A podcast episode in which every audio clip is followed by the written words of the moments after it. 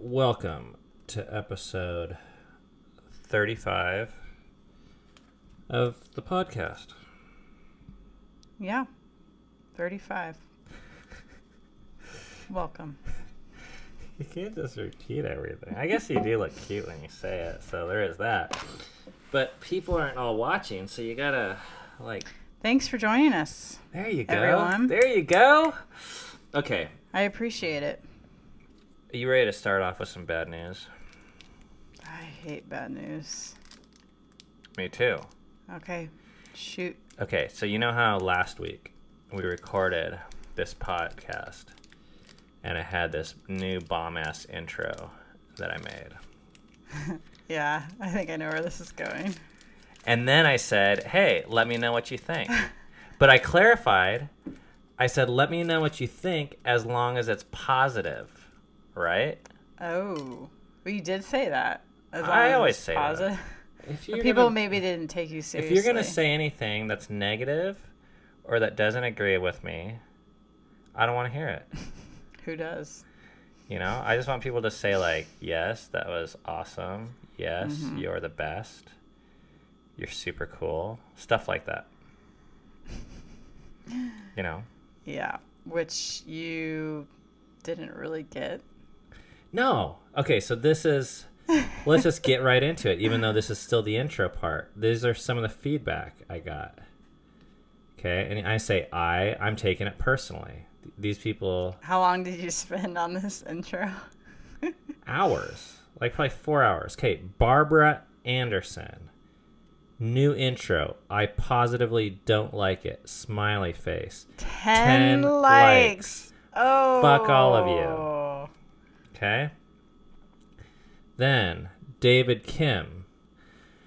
Uh, I didn't know that the former intro was Flea voice. The new intro definitely communicates what you're about more clearly, perhaps has a bit more meaning, but since Seven made the other one, it's catchy and it's Flea voice. I like the former one better, with a little face with a tongue sticking out at me. Okay. Next. That's Is that it. I Okay, mean, yeah. a few people said they liked it. Mm-hmm. Yeah. Oh, someone said it was too loud. It Yeah, scared that's- it scared them. That's pretty funny. And we did have some te- technical difficulties last week. Someone mentioned that with Cammy's voice, so my Oh, bad. was my voice scary? no, someone said it sounded tinny, but there was some audio issue that was just Oh. off. I think I just fucked it. that up. Okay. Um, so, anyways, I bust my ass for you guys. Spend hours making this masterpiece, and you guys don't like it. And then I kind of realized I don't know if I really like it either. I mean, it was fun to make, and I like the idea of it. I think maybe it's, It's too- maybe maybe in the future we could do more. I think it it, it so I think people want simplicity. Yeah, it's too complicated. Yeah. It's like Okay. Back to square one. Just put a flea It- back in. it's hey, you can't say it. I need to say it Oh. because I'm the one that spent all the time on it, so I need to let it go. Okay. And no one else can do that for me. I, I have to have another. I'm not done yet. Give me another moment just to Rant. feel like I'm enjoying The, the, last few moments the old new the intro. old intro. The old Uh, it was nice. It was an experiment. I learned a lot from doing it. But in the end, there is a lot of good ideas that just don't. pan They out. just don't work out. yeah. Okay. That's okay. I'm ready to let it go now. All right. And in case you don't know us very well, we're really just kidding. Don't fuck all of you. We do appreciate the honest feedback Sometimes. because if no one ever said anything, but most people didn't like it, we would have just kept it until maybe you you felt like you didn't like it or I felt like I didn't like it. I kind of deep down knew I didn't like it. I wanted to like it, and I, I liked the idea of it. Maybe you just needed the process of making it, and now you're like, okay, Yeah, I feel good. all right. I don't regret it. But that being said, here we are. Mm-hmm. Back to the old intro that re- was recorded by Seven and Falia. Podcast. We're back, guys. We're back. We're back. It's like we never left. um, okay. this was a crazy week, and we are recording this podcast super last minute. Not so, on our normal night. yeah, it's actually Saturday night. Hang on, let me light my cigar. It's right after Dove's 18th birthday party, which I can't believe my oldest is an adult now. And normally, um, we record on Tuesday, Wednesday, or Thursday. But this Tuesday was Dove turned 18. And yeah. I'm going to tell us a little story here because we have a vlog coming out about it. But it's it's a really fun story for me. I took her, I told her I was taking her out to dinner um, for pizza and to go shoe shopping.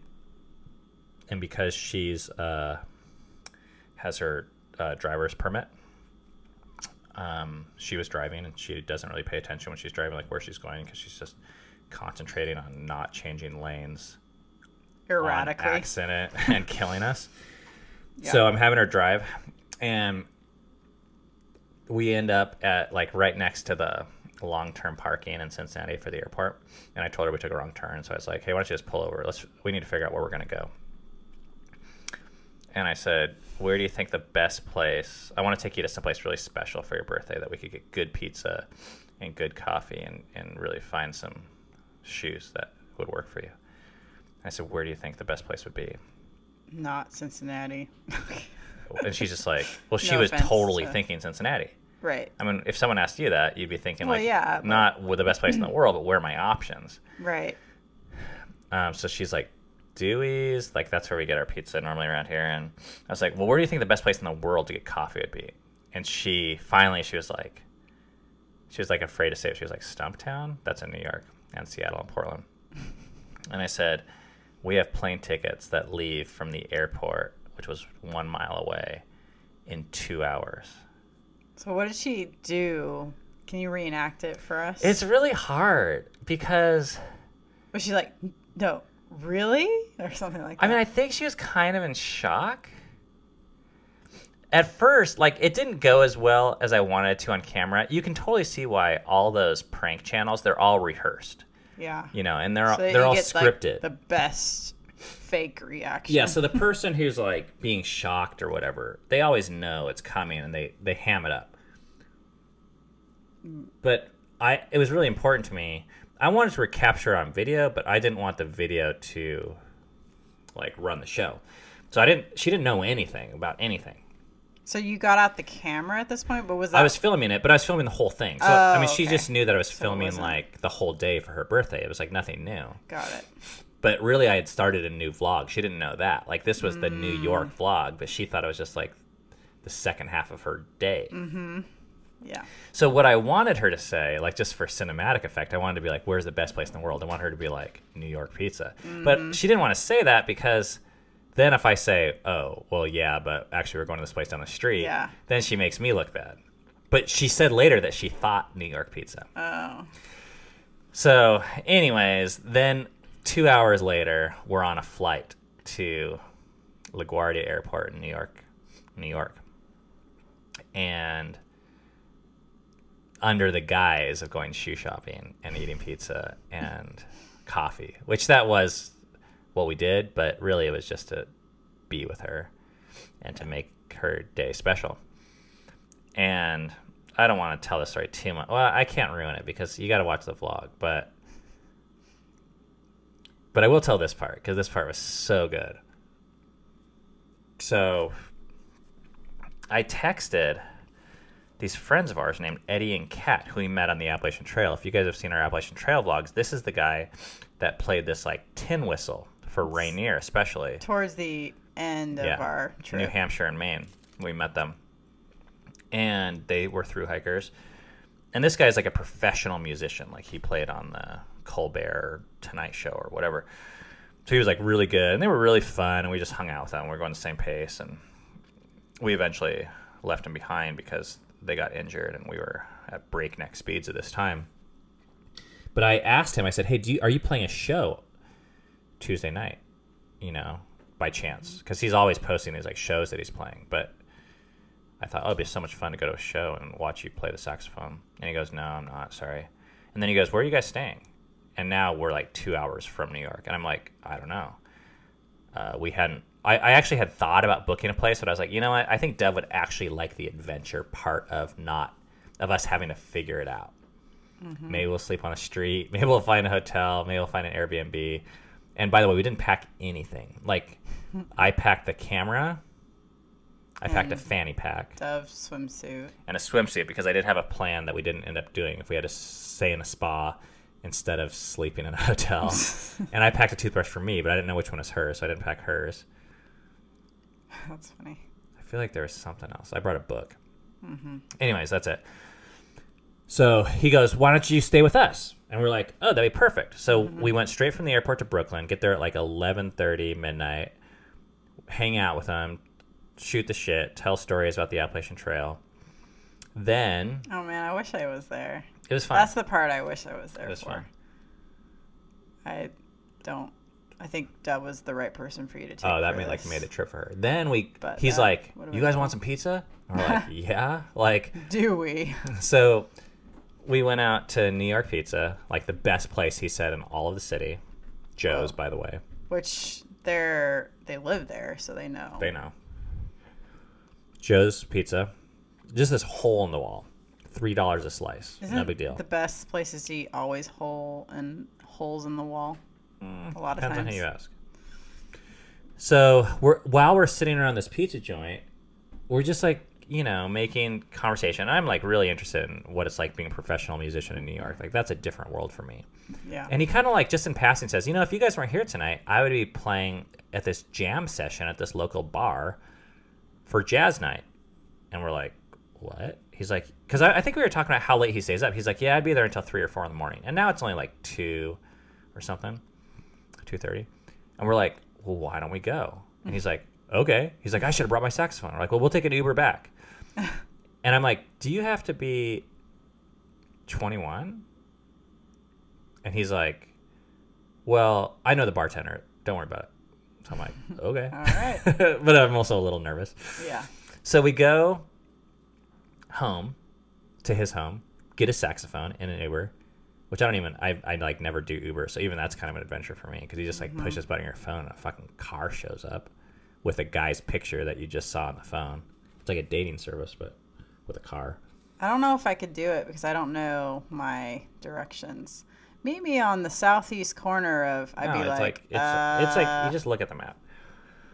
okay. And then we walk into this tiny bar. Like the bar is about as wide as our house, narrower. Like you can't walk you to get in you have to walk past the bartender. Yeah. And the bartender, sure enough, he's like, Yo Eddie, what's up? And they don't even like look at us. We Yeah. walk in. The entire band is like jamming out, like not on a stage, but just like in the bar. It's kind of weird. Super intimate. Hmm. Guy jamming on a piano, another guy playing a saxophone, another guy playing a trumpet, another guy playing a stand up bass, guy playing a banjo, and another guy playing guitar. And they're all like, Yo, Eddie, what's up? Mm-hmm. And then, like, five minutes later, he's up there with his saxophone, just like rocking out these jazz solos. Hmm? and I'm like, I've never seen anything like this in my entire life. And it's her 18th birthday. We're at That's a jazz awesome. club in Manhattan, New York, at a bar. It's her first time to a bar, and she's 18. Yeah. It was pretty cool. That is really cool. And it's so funny that we met them on met him at, on the Appalachian Trail, and then you see him. And then I'm hanging out in fucking Manhattan, like the opposite of the Appalachian Trail. Ironically, we were only one and a half hours from the Appalachian Trail while we were in New York City. yeah. That's like Bear Mountain. Right. I don't know if you remember that. That's where Is that where you can see the skyline?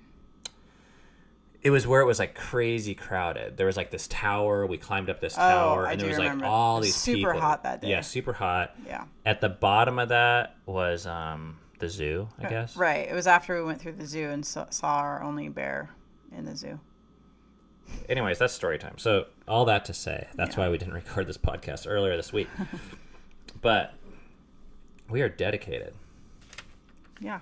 We're here. We haven't missed a week in 35 weeks. We're not missing one just because we go to New York. Okay, today's episode, I thought it would be cool. Um, to talk about the marathon we just ran last Sunday. So was that a week ago? Or was that two weeks ago now? I think it was two weeks ago. two weeks ago we ran in the cincinnati flying pig full marathon 26.2 miles um, the video if you're listening to this this this podcast is being released on a monday we're releasing the video of the marathon on sunday which is yesterday if you're yeah depending on how you're listening but the day before this podcast is released we're releasing the marathon video so there's going to be spoiler alert alert in that we finished but we also already posted pictures of that so Yeah. um, I do recommend watching that video because it's one of those that we put a lot of work into. Um, it's like 35 minutes long, so it's kind of like a mini documentary style. But I wanted to go beyond that, and this is a weird thing to talk about, I guess. Um, just to stick that out there because, well, you know, this whole thing of podcasting and vlogging, it's weird to know what to talk about because these things, some some of these things feel like really normal to us, but some of the most normal things to us, we've concluded are the most important things for us to talk about. And then sometimes there's things that we're really excited to talk about that we talk about, and they're not really that interesting or helpful to other people. But this marathon thing, being as that it was just released, I thought this is a key thing to talk about because running has been a really valuable tool for us. So I want to title this um, podcast something like Three Things We Learned Running a Marathon as a Family, or Three Benefits um, to Us of Running a Marathon as a Family, in the hopes that it would turn this ex- what's what's an extreme thing to a lot of people help break it down into principles where it actually becomes less extreme and possibly more valuable to more people. Because very few people are going to go out and run a marathon with their kids after listening to this which is fine. I'm not trying to convince people to do that. But you could translate these principles to other things, I think. Yeah. so let's get right into it, shall we? Number one, we can do it. Yeah. Which is crazy. Like, I did my first marathon three years ago, I think, with the whole family. And that was with Felia. Felia and I did our first marathon together. Felia was six. I was like 37. And it's funny, like, I was amazed that she did it. And I was amazed that I did it. We didn't. We never thought either of you would run a marathon. And and to backtrack, uh, so I've, I'm on my I think fifth, sixth or seventh marathon. Um, but at one point in my life, not too long ago, like seven years ago, I hadn't run in almost twenty years. Yeah. I mean, running And was not I- interesting to me. and I was never, I never ran. And no, you you did. Oh, okay. You hated it, but you did. if you count the like half of a mile, I would run once every month or something. I'll count it. You attempted it at least. That's true. I did. And marathon for me was one of those like bucket list things where I was like, oh, I think I want to do that sometime in my life to say that I did it. I never thought I'd run seven of them. Yeah. So the reason why I'm sharing this is there was a point in our life not so long ago where this seemed pretty impossible. Now, after two, three, four, five of them, it's like, you know, the video now it starts to feel a little bit contrived because we know we're gonna do it, which isn't actually entirely true because, especially with Flea and her feet, there's Yeah. a, like there's always something that can go wrong. Yeah. And when we have seven people, I mean, yeah, there's things that could go wrong with any one of us. So we don't know, but w- at least we know we could theoretically do it now. Right. But at one point in our life, we didn't. And one of the biggest gifts I feel like we're giving our children is that they are going into their teenage years or their adult years and they know that they can do that. Now, if they never run again, I don't care because I'm not trying to create runners. But I do like, as a parent, teaching my child what their ability is, at least one threshold. Yeah. and having them they don't have to wonder if they can they get to wonder for the rest of their life if they want to great that's fine. That's a great question. That can change all the time. But i feel like there's a lot of people listening to this that might relate to our older years younger years and feel like they actually can't. Yeah, it was crazy for me to see Folia this time around. Um, because Flea's our uh, eight-year-old yeah. for those of you don't know. So this was her third marathon she was attempting, and she had already done the Appalachian Trail and all of that. But which she's completed the first two also yeah, right. And to see her mental process was really interesting for me because about 15 miles in, her I think she was in some pain.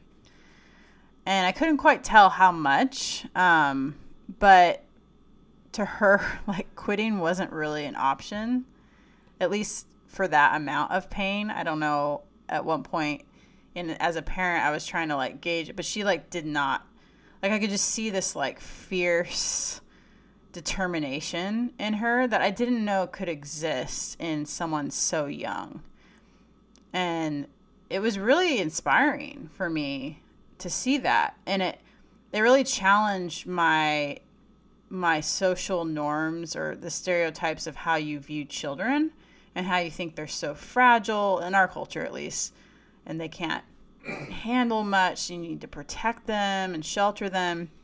And I do know that those things are tr- also true, but this really challenged uh, a lot of that thinking for me, and it, it stretched the envelope. I realized that that she could do way more than I thought she could do.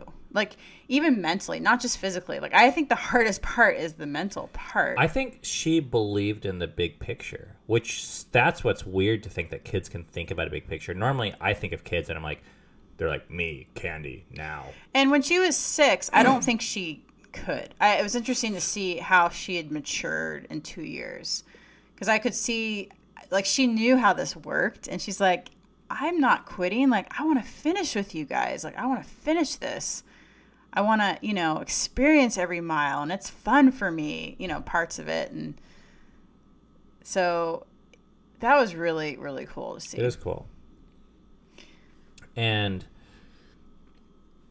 I don't know, like with with a lot of parenting, I don't think this has been our particular challenge, but I've seen it a lot, and a lot of people ask us this question with like the Appalachian Trail or uh, the marathon or running. Is they say that my kid couldn't go past the parking lot, or actually, more accurately, what a lot of people say is my kid would be crying five minutes from the parking lot. And to that, I say, yeah, yep, we've been there. Everyone cries five minutes from the parking lot. Adults usually cry on the inside, kids cry on the outside. The question is, it's what you do from there that matters. And what I say to most parents that say their kids can't do it, I actually believe the parents are the ones that can't handle their kids doing it. The kids can do it. This is, uh, I think, we've this is the we've had our third person join us on the marathon outside of our family that had virtually not I don't want to say zero, but they'd never run a marathon. They had virtually no experience and no training compared to what's recommended for marathon training. And they did it and they were smiling and they were happy, which proves it's not a Crawford DNA thing. yeah. And by the way, that's three for three. That's 100% of the people that have joined us have finished. Mm-hmm. And both was like, and all three of them were like, oh, that was like cool. That was mm-hmm. fun. I'd like to do that again. Yeah. It wasn't like a wrecking, you know, like I gotta cross the finish line by the skin of my teeth. And what I think happens is kids cry, right? Because they're like, this sucks, this is hard. And parents, not having a better narrative, oftentimes basically rescue the child and say, well, let's go back to the parking lot because I can't handle you crying. Yeah. And therefore, by proxy, what they're actually teaching the kid, not meaning to, is they're saying you can't do it. they're agreeing with the kid because that's what the kid feels at that time. They're wondering, and this doesn't have to be kids, but they're saying, I don't think I can do this. That's the question they're really asking. Now, how it comes out is through tears or pain or all these things. Um, and I think we have to decide as parents and individuals for ourselves how do we deal with that pain and how much is too much and all that. I think those are great conversations to have.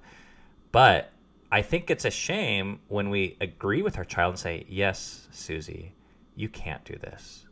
Mm-hmm. And there's a lifetime of that. Well, I think because I've experienced a lot of that, and I think for me, the thing that's the hardest for me to get past mentally and emotionally is the parent guilt I feel when my well, and and I feel like other people, especially if you're in a public place, other people are thinking, "Oh, you're a bad parent if you let your kid suffer like that." Like I think suffering in our society with kids is like a big no-no. Yeah. Like because it's optional. Yeah. And well, that's kind of getting to our third point, so I want to hold off on that a little bit. But our first two marathons, kids cried. Our first two or three, there was tears. Yeah. I mean, because it hurt, and I cried my first marathon Yeah. partially because of the pain, and partially I was so emotionally raw, and I was doing this thing with my son, and I mean, I was just at the end of my rope after five hours. Mm-hmm. Um, I mean, no one cries now because it's it's just not really. It doesn't put us to the end of our rope, I don't think anymore. Yeah, but I felt like, oh man, I hope like even at the, towards the end, you know, Fleia was kind of you, she had this like pained look on her face, Yeah, and I was like, I felt self conscious of the people that were watching us, like. Are they going to think we're making her do this? And yeah, it's kind of weird because the, when you think about making the general population happy, you don't want people to see your kids in pain, but yet also people love the message of especially a female child, a, a girl, being t- like telling her that she can do anything. Mm-hmm. You know, and I'm all for that, but yet our the way we get there as a society does not line up because we're we love that message that oh you can do anything, but really we don't want to see our kids experience pain. And most of the good things in life, in our experience, involve pain. yeah, So we have to get a little bit tougher skin as parents in being able to at least distinguish between, I think, good pain and bad pain, yeah, or unnecessary or unhealthy suffering, and the type of pr- pain that produces growth and is actually just a part of life. So, you know, and this is just something I have experienced now after seven marathons, and I still don't even consider myself a runner. I'm, I'm not passionate about running in particular. I don't enjoy every day I do it at all. I'm not one of those people that's like, oh yeah, I got a runner's high. It's like better than sex. what the fuck is that? Yeah, fuck that. Uh, but we consider it valuable to our life, and it's I'm all for. By the way, if people are like, "Fuck marathons and running," I don't want to do it. I'm like, great, don't. I don't care. Yeah, But if you're gonna say I can't do it, I would actually say, how do you know that? Because it's six hours. It takes us six hours, which is an incredible slow time. I mean, it's kind of depressing because I look at the people that we're finishing with, and it's all fat people that look like they're walking. and I'm like, we've been busting our ass running most this entire time, yeah, and we're like barely able to keep up with these people. yeah, So I don't get it, but I don't care. but my point is, I think humans can do almost anything for six hours. yeah, I mean, six hours, it, it might suck, but you can do it. And for people that say, well, it's not worth it and haven't tried it, I would say, how do you know it's not worth it? So I just want to take that off the table and say, you probably can. If you're listening to this podcast, you probably can. So if you're one of those people that is saying you can't, we've learned that most people can. Even six year olds can, seven year olds can. A mom who had six kids who never ran, who didn't think she could do hard things, can at the age of 37. And I thought that was badass when you ran that marathon for the first time. Hmm. Because you, and you say this in the documentary, but you grew up, you weren't the type of person that did hard things. No. No, I did not. I ran away from hard things. So once again, I would prefer if people instead of saying they can't, prefer to say I choose not to. Great. I ran away from hard things and I married you. Try to put those two things together. Fail. um, okay, number two. So number one is we can do it. The second thing we've learned is it's valuable to have goals that you need each other to accomplish. So as I was listening to the kids' interview, the thing they kept on saying again and again and again, and actually it was Micah was the boy that joined us, and he was he just turned what, 14? He turned 15. 15. He was 14 when he ran the marathon. Yeah. And I guess his mom asked him, she told us she's a friend of ours, uh, do you want to run another one? And he goes, well, not alone, but I'd do it with the Crawfords if they were doing it again. Because for us, it's this total social thing, And he also said, "Who runs a marathon alone?" which like everyone runs it alone, I guess. I, yeah. But this this is like what I've observed, and this is like a societal thing, is like back in the day, humans had to fucking make it work because it was us against nature. So people would band together to kill the woolly mammoth, to start the fire, to plow the crops, to whatever. And they didn't have time to fight over petty bullshit as much because they needed each other to survive. Okay, we're all post survival. Like, no one goes to bed that's listening to a podcast wondering if we're going to have enough food the next day, literally. Um, you know, we have first world problems, internet, stuff like that. So therefore, what we've noticed with our family that it sounds like we've made it, and we can say, okay, well, let's rethink. Well, those are all great things, and they are, but it's also a curse in that those challenges that used to bring families and relationships together Don't exist. don't exist. So what do you do? You know, we almost don't need each other. Like, if I'm bored, like in the good old days, I would just like have to talk to you or have sex. Now I can hop online, look at porn, watch a thousand movies, Drive somewhere, fly somewhere. connect with a th- literally a thousand people on Facebook or Instagram. Yeah. So, you know, you can see why the family appears to be disintegrating in a way. And I think there's pros to all those things. Like, it's nice.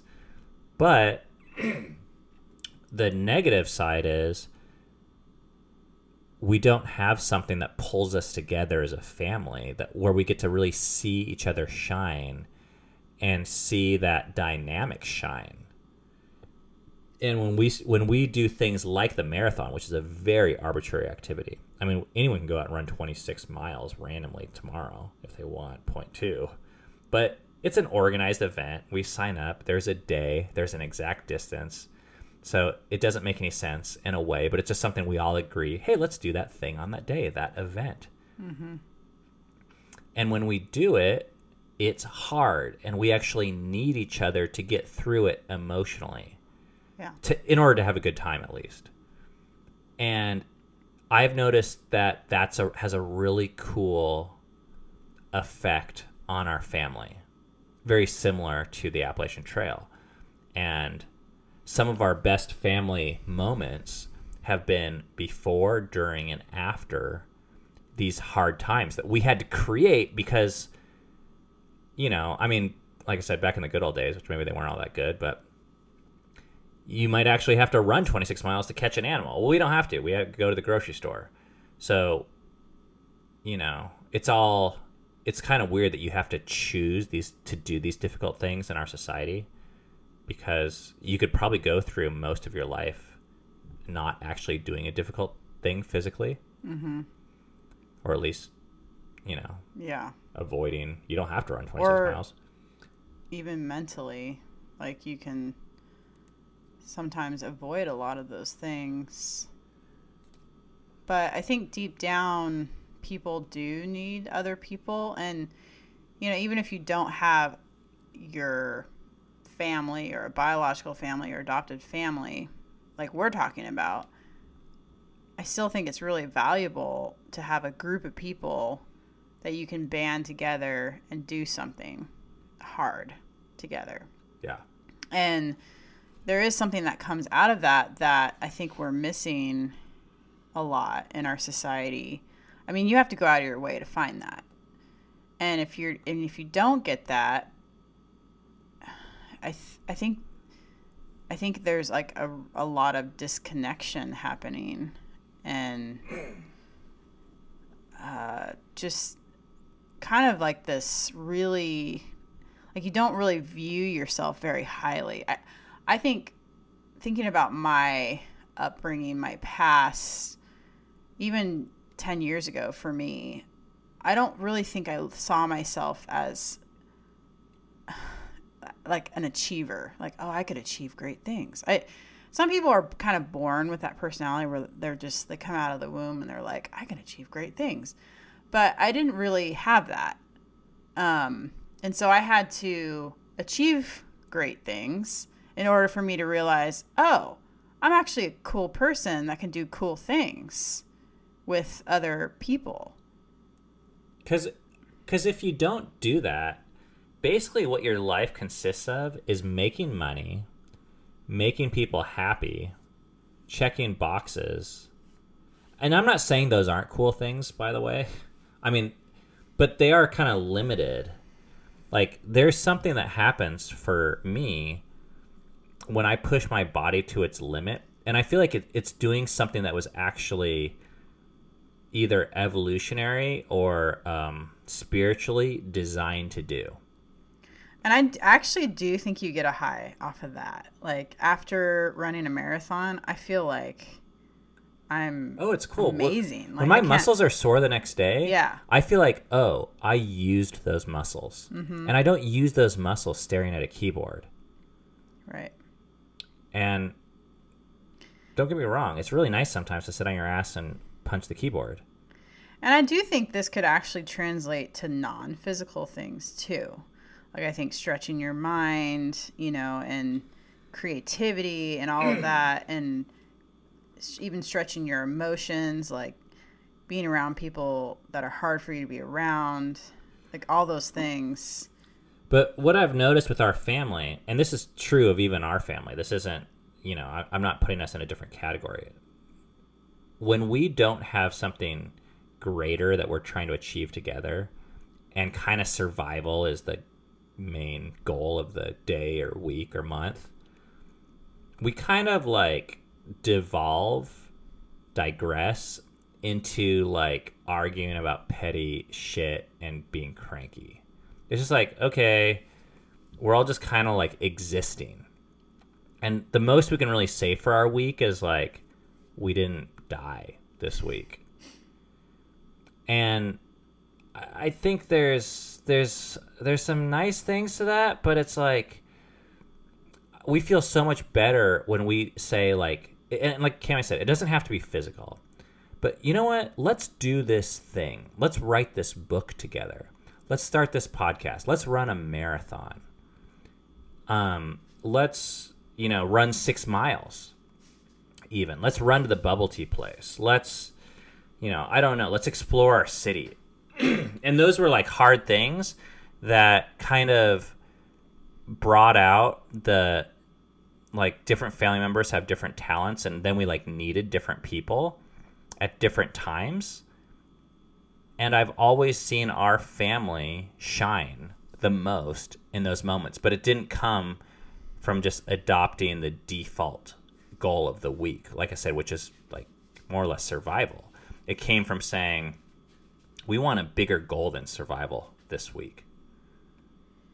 And I think doing these things has helped me see my potential that's inside of me, my kids' potential, Ben's potential, and and that is, I think, a, a huge, huge benefit is to be able to bring that potential out and like actually see it it's work like the potential is now no longer a potential it's actuality and I think it it comes back. That actuality comes back and changes the whole way you view yourself when you're not running a marathon, which Yes. is most of the time. yeah i, I just think we yeah we constantly need these things almost to like wake up and, and remember say oh yeah i have this in me um i've kind of just been doing life for a while just like ho hum and it's like oh wait a minute i have this in me and it's like a re a recheck or just like a, a re realization of yeah Okay, well, so this goes to our third point because this this third point is really important to me. Um, because I think people might feel like we're masochistic, um, or we have a higher pain tolerance, and I don't actually believe that, although we might functionally operate that way now. The third point is going out of your comfort zone is powerful and changes how you experience comfort. So, very simply put, when you run a marathon, you appreciate a lot more not running a marathon. Yeah, I mean, that right. let me like put it more probably applicably. Like when we do our training runs 3 days a week because r- realistically, I think that's a lot more important to us than the marathon itself. Is we run basically 365 days a year. I mean, there's exceptions. We we've taken a couple weeks off since the marathon, and there might be three weeks in the winter that it's too damn cold and we're too whatever. But we're running every week Yeah. usually. Yeah. And and I'm always asking myself why because, like I said, I don't really. Especially in those winter months. Like, Yeah. Why the hell are we doing? it's doing not this? really training at that point. Um, but I've noticed this at home. Let's just say I'm like existing and I'm kind of pissed about the email or something, you know, or stressing out about something or other. When I go on a run in the cold and freeze my ass off in 23 degrees and push my muscles to run six miles, and then I walk inside after that run and get in the hot shower, I feel fucking alive. it is amazing to be alive in that moment. And I wouldn't have, you can't have that without going outside and busting your ass in the cold. You can't appreciate, and by the way, our house isn't even that warm. Our house, we kept our house at 59. So normally it's cold, but then when I come out at 23, I'm like, this is great. I'm so thankful that this is 59 right now. I'm like, 59 degrees is God's gift to mankind. But we need those contrasts to recognize what we have and how great it is what we have. And this is physiological. I mean, one of the guys that was like really influential to me in my teen years was two authors, Philip Yancey and a guy named Dr. Paul Brand, who is a leprosy doctor, Hansen's uh, disease doctor. And leprosy, for those of you that don't know, it actually, um, what it does is it just makes you numb your pain sensors. And when you lose your pain sensors, it's very dangerous because people, there's all sorts of weird stories of you'd like touch the hot stove and you wouldn't even know it because you couldn't feel the pain. And what was so fascinating about his writing, Paul Brand's writing, was that he said the exact same pain sensor, the same uh, nerves that feel pain, are the exact same nerves that feel pleasure. They're not. It's not a different set. So the more you kind of like fine tune your nerves by experiencing pain, the more the more pleasure you're also going to feel. and on the flip side, if you opt for numbness, if you numb yourself from pain, you are also numbing yourself from pleasure. So when people, I think they look at us and they're like, "Oh, you, you know, go running at stupid times because you like pain." I'm like, "You don't really get it. Like, we do experience pain, yes, but we experience more pleasure also. So we're actually just experiencing more, period, or feeling more. you know, that's to me, it's a question of how much do you want to feel, not what do you want to feel. You don't get to choose what you want to feel. Yeah. So I think it just it's totally changed. You know, the marathon it's a once a year thing, not super valuable for us now anymore. I don't think. I think it's fun. My kind of mindset with the marathon is like, why not? If I can run it, I'm gonna run it. Maybe every year for the rest of my life or something, just because I. It's like, why not? But what's what is valuable is these this running like three days a week. It's just a disruption from my numbness. Hmm. You know, I mean, my life is I wake up in a bed with soft sheets, walk down, have coffee in a climate controlled house in my nice clothes that fit me and were made by some slave in India, and then eat a breakfast that was made on some farm that I didn't have to get out of bed to, I never had to touch these animals or do anything. And then I like connect to the entire world on the internet with my keyboard. That's my life. And you're like, hey, Cami, can you refill my coffee, please? Yeah, because I don't And have to I'm get like- up. Sure. You do a good job at it, though. so to disrupt that, like, yeah. Man, when you paint it that way, I'm like, dang. We haven't made. We, haven't we haven't totally made. have made.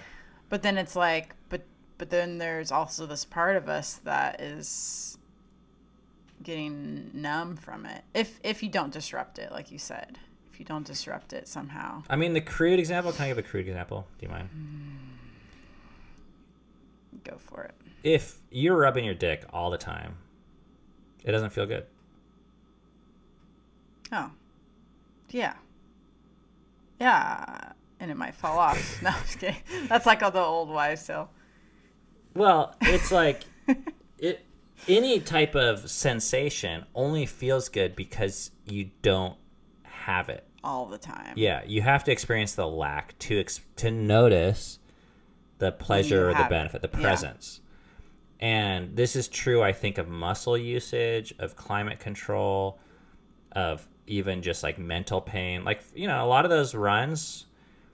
I, I wouldn't say we're like really pushing ourselves the whole time, but you, usually there's you know there's seasons where there's like parts of it where it's like oh this sucks. I'm like every step hurts at times, or mm-hmm. at least is dis- we experience discomfort. Maybe is a more accurate way.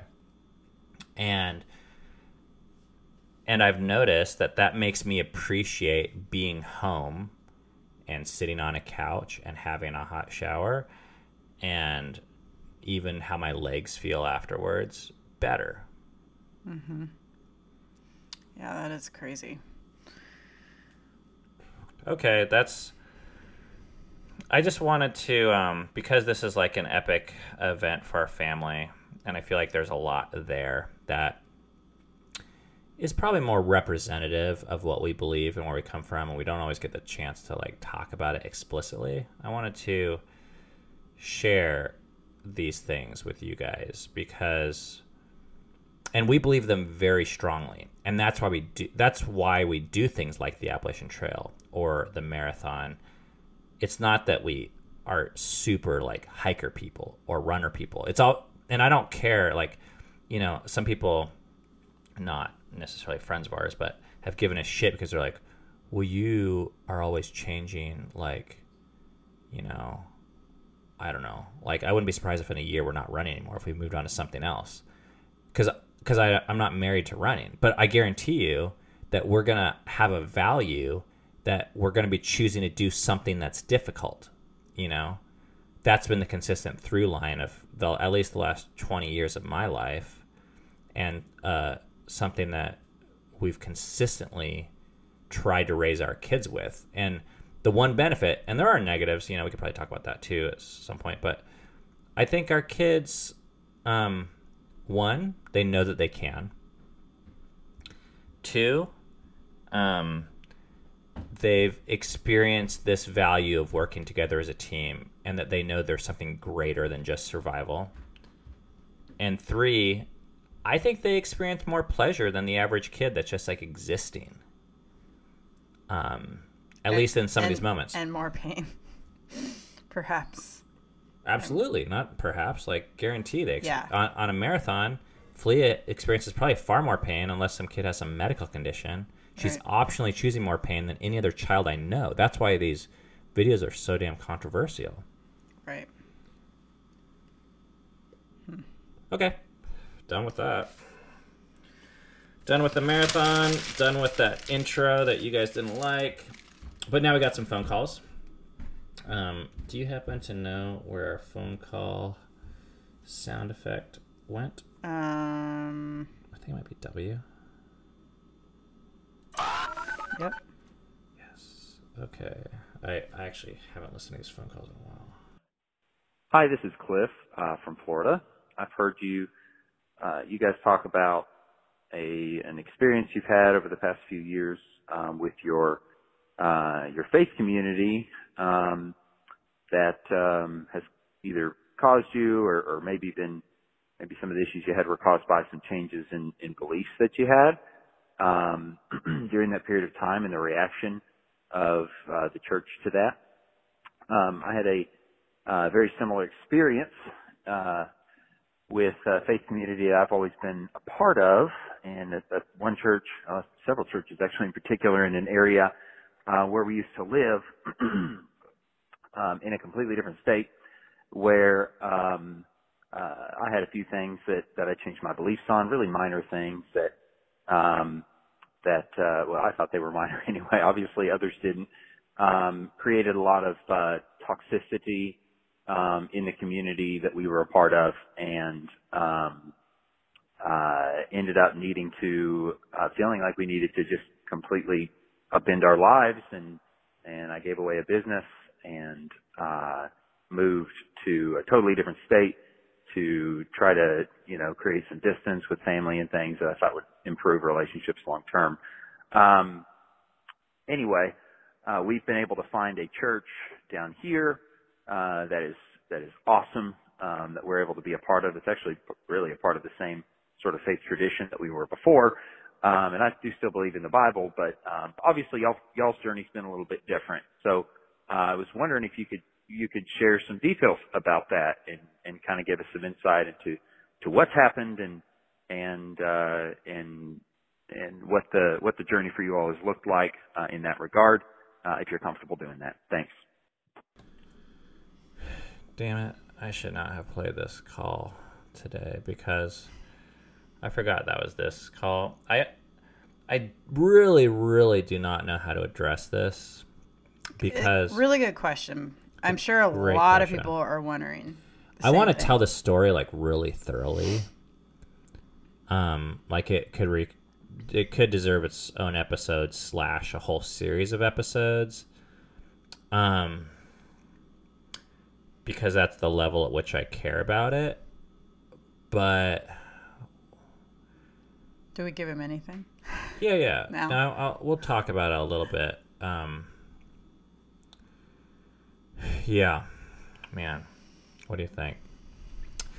I mean, nutshell is so we grew up as part of the, like the evangelical um, brand of Christianity, meaning not Catholic and not specifically Baptist or anything, but kind of like modern American Christianity. And I think it provided a lot of benefit um, for our lives for quite a while. I appreciated it for a long time. I really enjoyed it. Um, it really was helpful to me.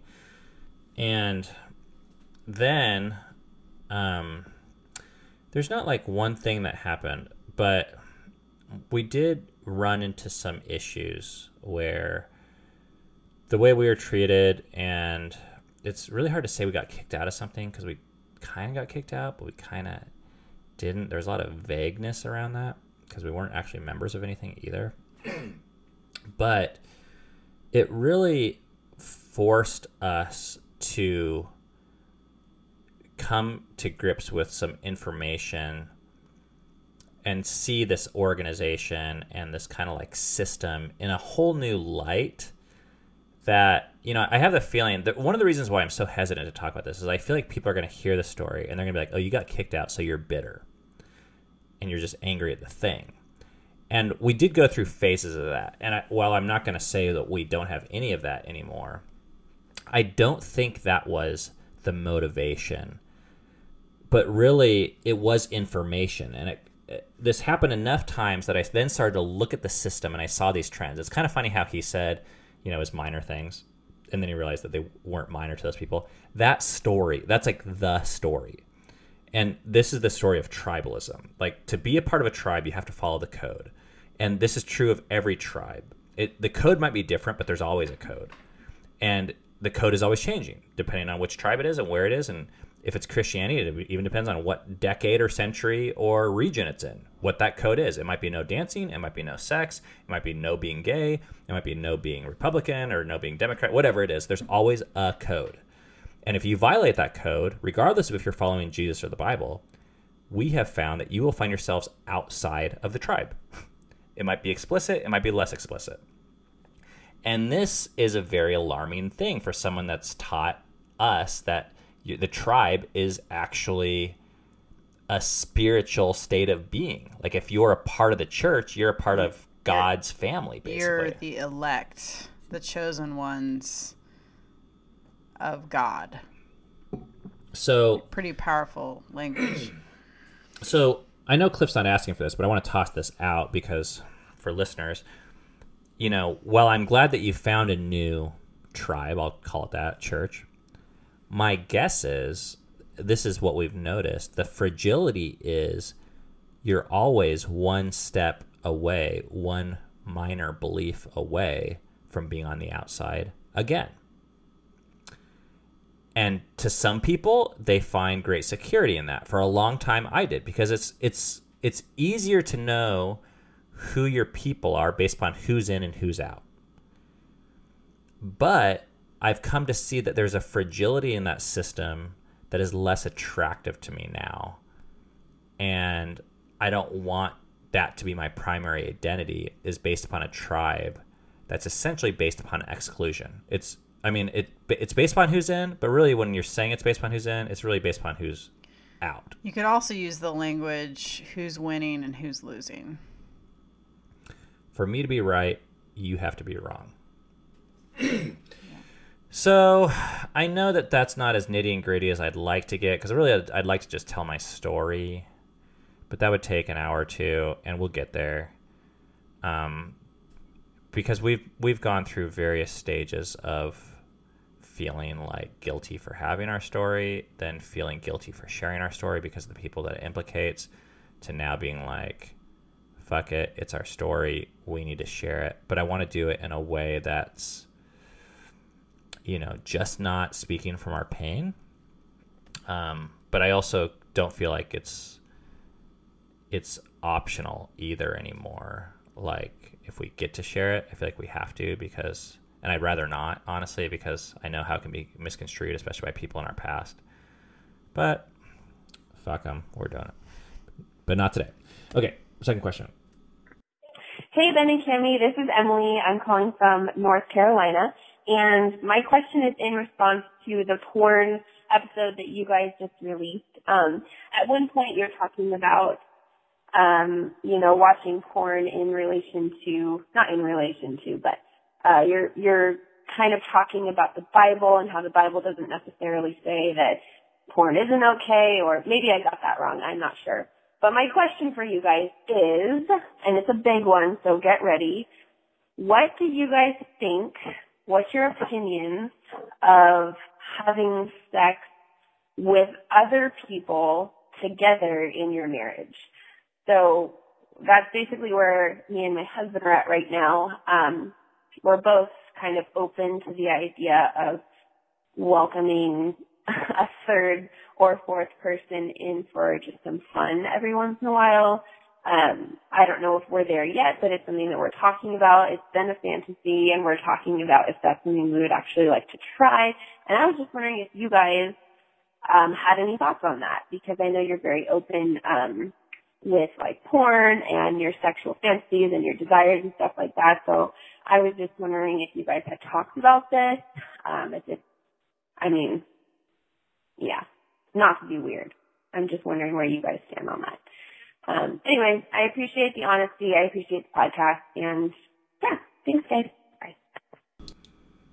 I love how she says not to be weird. Hang on, I gotta. This sound effect is for um, specifically this question, but also the previous one.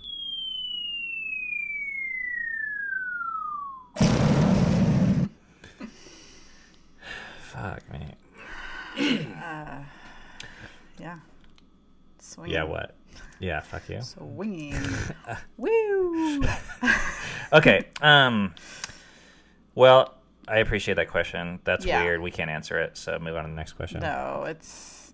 I love. I love that you asked it. I really do. well, she says that this is something they're dealing with, yeah. which makes me think we can't put this off. Um. Okay. So. I would. I wish we could have answered this question. Let's just say three years ago, back when our sexual belief system was such that it was like, sex is for a man and a wife. A man and a wife. Sorry. period. End of story. Whatever. A man and a woman one person one other person within marriage only. Now i i think there's some wisdom to that. I think there's some guidelines. I don't we don't see that as a rule anymore. Um and that's offered all sorts of freedom and confusion and um, opportunity to explore fantasies and to grow and to experiment. And I, I feel like I have to say this because it's my spiritual background, but it's condescending as hell. But I have to say it, which is like, okay, if you're going to experiment, like, you have to know that, like, sex can get people pregnant and you can get a disease and die of AIDS. Don't people fucking know that? Yeah, though? but that's like, I had to say it. I just had to say it Okay. because it's like, you know, it's like lawyers covering their ass in a way. Okay. Um, We don't want to get sued by an unwanted pregnancy. if you if you're like, well, Ben and Cami said that I could have sex, and then you get pregnant, you're like, I didn't know this could happen. um, so given that you know it, there's those complications, um, which everyone already knows about that. So that's why I say I, it is condescending to even mention that. Um, we don't believe in a rule book that prohibits that. Um, I don't even think the Bible prohibits that. Like, if we're gonna be honest. Not for ma- males in the Bible. Let's just put that one out there. yeah, well, okay. That's that's Concubines all over the fucking place. That's not even a, okay. Um, gonna No pun intended. Actually, no, there was a pun intended there. wait. What's the pun? I, I kind of said something not even English. What? Never mind. Okay, let's just move on. Wait, was that a? I said it's not even makes sense, but never mind. Let's move on. Move on. Okay, okay. I'm really. I want to hear the pun. I'll tell now. you later. Is it a good one? I said I said something like they had concubines all over the fucka place. And they're fucking concubines all over the fucka pl- Anyways, okay. See, I knew it would ruin it. I mean, it was never even really a good one to begin with. Don't All right. Nothing Um, to see here. Move along. Move along. Thank you. every time you say that, it makes me want to look though. Um, so I would say if you and your, I mean, the the important thing for us, like we have, what what agreements do we have in our relationship? Um, I think we have an exclusive priority type of arrangement ish, where you know Cami's feelings on uh, you know, I've I've pledged. I, I don't remember what our exact marriage vows were. we wrote them ourselves, and that was 19 years ago. Death do us part. Um, Maybe. but I don't know. you know, I feel like I'm not into the sexually exclusive everything anymore. Like, I don't think we own each other's sexuality. I do think you have sexual priority in my life. And this becomes really important because, and people might freak out when they hear that, but the degree to which you can take it if you own each other's sexuality is you own each other's sexual thoughts. And you have no right or benefit to fantasize or to think about or consider a sexual fantasy with yourself or anyone else besides me. And that seems not only does that seem unbiblical, that's extremely codependently dangerous, is like my experience with that line of reasoning. And it's amazing how spiritually manipulative and abusive I think it actually is. So I don't even want to go on that tangent. Mm-hmm. I agree but with that. um, but that, so then, I mean, it sounds weird to say this that you don't belong to each other, at least from the background we come from. But the other way doesn't make any sense. So by default, I have to say, no, you don't belong to each other, and therefore you can um, engage in sexual activity with other people. Now, to the degree to which you extend that, I think that's where it becomes confusing because growing up, I mean, we heard a pastor tonight we're talking with, uh, um, not going to reveal their identity, say that at one point they would have a rule where they were like in a room and they would not hug a woman or they would not leave the door closed. And that was, so that was their way of saying, no, I only experience sexuality with my wife. My wife owns my sexuality. My wife even owns the perception of my sexuality. And I'm not even going to touch another, like hug another woman, like, because that may or may not be sexual. So I am fine if a couple says, "Oh, we want to hug other people or kiss other people or whatever," as long as it's consensual with people in the in the couple. And the reason why I say that is because you have an agreement with that person where you said, "Hey, we're going to do life together." Um, Yeah. And it to me it gets really sticky when when one person's not holding up their end of the arrangement, like. Like sneaking around kind of thing, or No, that's that's blatantly wrong to me because like Yeah. sneaking around. If you're gonna cheat on someone or it's or gonna corrode your relationship. that, be- but that has Yeah. nothing to do with sex. That has to do with Yeah. sneaking around. Period. If you're sneaking around doing anything, I would say sneaking around is damaging to relationships, um, Yeah, just in general. But right. we're, I'm not talking about sneaking around. I'm talking about saying, hey, if we want to um, engage in what could be considered sexual activity with someone else, if we both agree, if it's consensual, um, then that's the that's the key to us is that it's consensual, Consensual with each other. Like, consensual with all parties. right. Okay. Yes. Anything else you want to say? I mean, there's a whole. I mean, that's a whole can of worms. Yeah. Um, but I, I like what you said. And Thanks, babes. I think I agree with all of it. Hmm. Okay, I'm not off my soapbox yet. I should I should be moving on to the next question, but I, I can't leave it be. The Um, worms are crawling out slowly.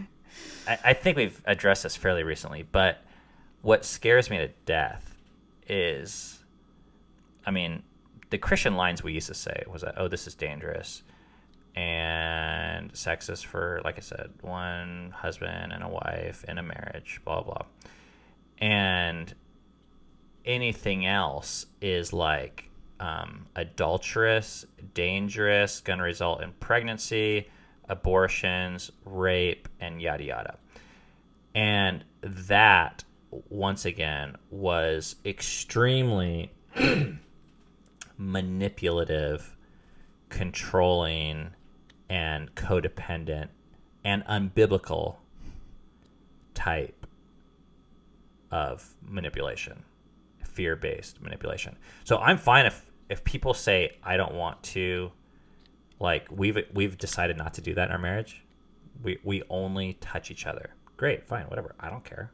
Like you could say we only go out to fast food with each other. We don't go to fast food with anyone else. Great, whatever. It does, uh, it doesn't matter to me. That's your preference. But when we start saying, "Oh, the Bible says," or it's going to result in A, B, C, and D, or you know, I'm not going to talk to a girl because my wife will become insecure. That's basically saying that her self worth is based upon my sexual preferences of her. That is really fucked up. Codependent shit. Well, okay. I think let me rephrase that. dangerous It's, to your it's- marriage. it's actually not. If we're gonna call it that, if we're just gonna say, "Hey, I'm Oh, I'm yeah. so insecure that I, I need my wife, my husband, or my partner, whoever they are, to to to think that they only think about me." Great, if you're gonna admit that. But when we start spiritualizing it Yeah. and creating an edict for all people based upon that, that's when my patience starts to get very thin. Hey, Ben and Cami, Faith here from Los Angeles, California. And I have a question for you that I think will spark some hopefully helpful discussion. Um, so first, a couple things I've observed from you guys and heard from you guys. Um, so I've heard you guys share that you have that you don't really have um, a problem necessarily um, with porn, as you defined it on a previous podcast. Um, also, I've heard Ben mention um, wanting Cami to grow into her individuality and grow as a person um, independently. Um, and so, just given those things, I've observed that it seems that you guys have an unusual amount of spaciousness within your marriage to kind of let each other um, make choices and, um, you know, basically be your emerging selves, um, which I think is, is really great. Um, but that got me curious. Um, I wonder if you could articulate for me some of the boundaries you guys have in place in your marriage. Um, I know this is um, a big topic that people are interested in. I'm aware of a whole book called Boundaries in Marriage by Dr. Cloud and Townsend. Um, and I think there's a lot of, um, you know, an epidemic of, you know, people kind of being secretive and, um, going out on each other. So I just wonder how you guys handle that in your marriage. I know there's a lot of trust there, but, um, yeah, do you make an effort to protect anything with specific boundaries? So anyway, lots to think about and discuss around that topic, but take it whatever direction you'd like, and I appreciate you guys listening. Bye. I sense a theme here. Yeah, thanks, Faith, for that. Where do we go with that? Well, I'll tell you where I want to go with that. Is Cigars? oh, that was just me. That Go was funny. Um, we, I feel like we have a certain degree of authority to speak on this because we believe these things so strongly. Not so long ago, that porn was wrong. That I mean, we had a million boundaries in our relationship that were somewhat arbitrary cultural ones, like like porn, touching, blah blah. And one of the reasons why we really started doing away with those boundaries and a lot of other boundaries in our life by the way this is not just our sexuality or marriage this is our parenting with our kids and this is extended to every area of our life Yeah. is because i started to become challenged by the underlying motives behind the boundaries there was one article in particular that i read a while ago that it was just it was an article saying that porn is not destroying your marriage. Because a lot of the the spiritual pastor thing to say like a marriage will be struggling the dude will say i look at porn and then they'll be like blammo porn is ruining your marriage. And this article was just kind of saying porn isn't but what is?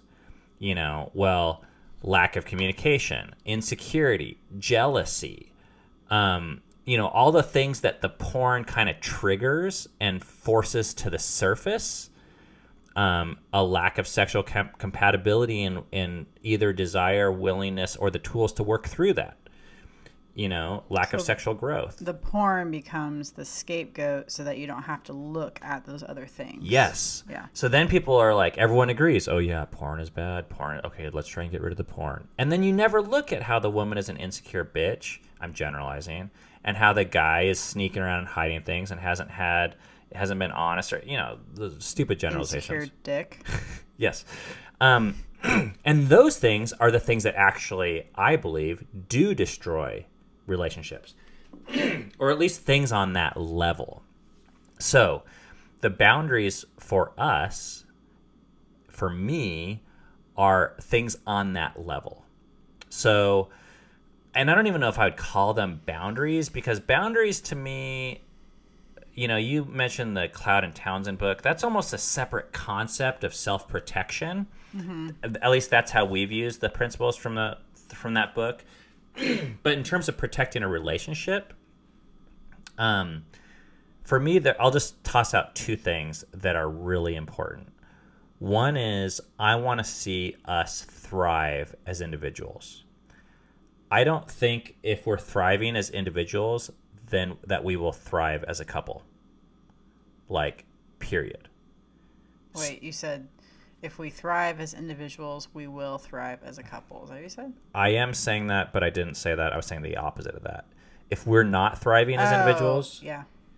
you then- cannot expect someone to thrive. You cannot expect a relationship to First, thrive. you're an individual. Yes. Yeah. First, you're an individual. And that's like, Which is not something that I came into our marriage believing. no, and that's that's like erased in spiritual Churchville, where they're like But- the two are becoming one. Yeah, and and- there's all this emphasis, Which. I just want to like vomit every time I hear that because it was so misused. Yes. Where it was just like, okay, so that means I don't have my own preferences. You don't have your own preferences. Well, you take one verse and you develop a whole theology and Yeah. practical lifestyle on it. Yeah, it's messed up. Um, so I want to prioritize our individual growth, um, always. Like, and that happens over, by the way, almost anything. We prioritize individual growth over money, income, education, degrees. I mean, that's why we do things like the Appalachian Trail or whatever. That's it's basically why we do this podcast because we believe in this is a part of our individual growth and this is a part of people who want to listen their individual growth. Um, the second thing is um, be honest. So th- to me, that means like no sneaking around, like face reality. So that's a that's kind of a boundary where, or a principle, I guess, where if I'm lying to you or sneaking around, I will feel like I'm failing you or the relationship. Or if I feel if I catch you lying or sneaking around, then I will feel like I think really hurt um, because I feel like you're violating an agreement that we have to be honest with each other. Because I, I also believe that honesty is one of the best tools that we have to merge the relationship. Which, ironically, back in Christian land, people weren't very honest. Guys had all sorts of fantasies. I mean, I'm assuming girls do too, but I mostly heard the guys' side. Had all sorts of fantasies that they were encouraged not to share with their wives, to kind of suppress or try and remove, which, by the way, like psychologically never worked. Um, and you know, there's a whole art and book series around that. Um, so those are the things that come to mind for me. Yeah. I I'm struck by how boundaries are pretty subjective and I actually think they have a lot to do with someone's personality. Because even just hearing your boundaries, like I agree with them to a point, but I think I practice them differently because my personality is so different from yours. Like the, even take the honesty one for example. Um, I would say I'm pretty honest, but at the same time, there's times where I'm not even honest with myself, and I like don't even realize like because I just want to keep the peace with you, Yeah. and so I'm just Well, and I get I get really hurt when you do that. yeah, but I think it's because of your personality, Yeah. and you're you're that's so important to you. So I'm trying to think of like, well, what is important to me? Um, and I don't know. I don't Cigars. like being put on the spot. Uh, I don't really think very fast, but like I don't think I like like I, I know I have certain triggers. Like if you're pushing me too hard, I'm like, whoa, back off. But it actually takes a lot for me to get to that point. Well, we we addressed this And- in the previous question, which is one thing that that actually didn't used to be a top level priority for us is consent. But now it is. I mean, it was in a way where if I if we could you could almost coerce a partner. So like, you know, there was a lot of emphasis in the faith tradition we came from, at least certain brands of it, where it was like specifically if the women like didn't want to have sex and they had kids and they were like dealing with postpartum stuff, it was like, well still like you kind of owed it to the guy to have sex. well, again, you if you spiritualize it, then it becomes coercive and manipulative and So you're like, I guess in a way it's consensual, but it's not really consensual on the deepest level. yeah. because you're you're really only kind of just trying to satisfy code. So it's hard to really understand if that's consensual, but I think there's a deeper level of consent that I'm more interested in now, which is like honoring of an individual's makeup, history, and desires. Mm-hmm. I don't know if this is a boundary, but I have come to realize for myself that I am allowed to have my own preferences and that those are completely valid. I know that might sound weird to some people, but that was something that I need I needed to actually learn. And I, I think that could be a boundary for myself. It's like, oh, this is my preference. I can either choose to forego my preference for your preference or not. But that's my choice. And I'm all for having, um, you know, I'm not trying to. mock or belittle the traditional boundaries that are present in marriage if couples say hey we agree that we're not going to you know know flirt with or talk to someone of the opposite sex or whatever you know for periods of time you do what you got to do. You create systems and schedules and rules and budgets and all sorts of things to get through life because life is hard. Um And But- we're at different stages of life and different maturities and Yeah, but you do that because you agree to it and because it works for a period of time, Yeah. assuming that it works. And then afterwards, you look at it and you're like, hey, did that work or not? Do we want to do that or not? And you evaluate it and then you move on. You don't canonize it and say, this is the way to do life. Um, so we've tried a million things, like all of which were helpful to get us to where we are. And I think there was all sorts of times where, you know, we didn't look at porn for, well, huge chunks. I mean, most of our marriage. Like you hadn't looked at porn in 15, 18, 19 years ever in your life. And I stopped for eight years, you know, and masturbation. And, you know, that was what a lot of our sexual life looked like. And that was great. That was fine. You know, that got us to where we are. Um, but that that was just us in that time period. All right. Wow, this ended up being longer than I thought it was gonna be. some juicy questions. Yeah, seriously. Way to go, guys. Actually, we like it. I mean, it's better. It's No, better than we don't have to cricket. It's no Anyone. crickets for anyone tonight. If anything, we'll do this. Wow, that's really generous of you. I, th- I feel like they deserve it. um, except for update, chair fund, ninety nine dollars still. No pressure. I'm not trying to manipulate anyone. I'm just stating the facts. Yes. what are you looking for? I'm looking for a sound effect that's appropriate, but I don't want to do a boo because I don't. I don't really feel like anyone owes us anything. But I feel like for the chair fund this week, Mm, Yeah. sorry guys, had to do it. I don't make the news. I just report it.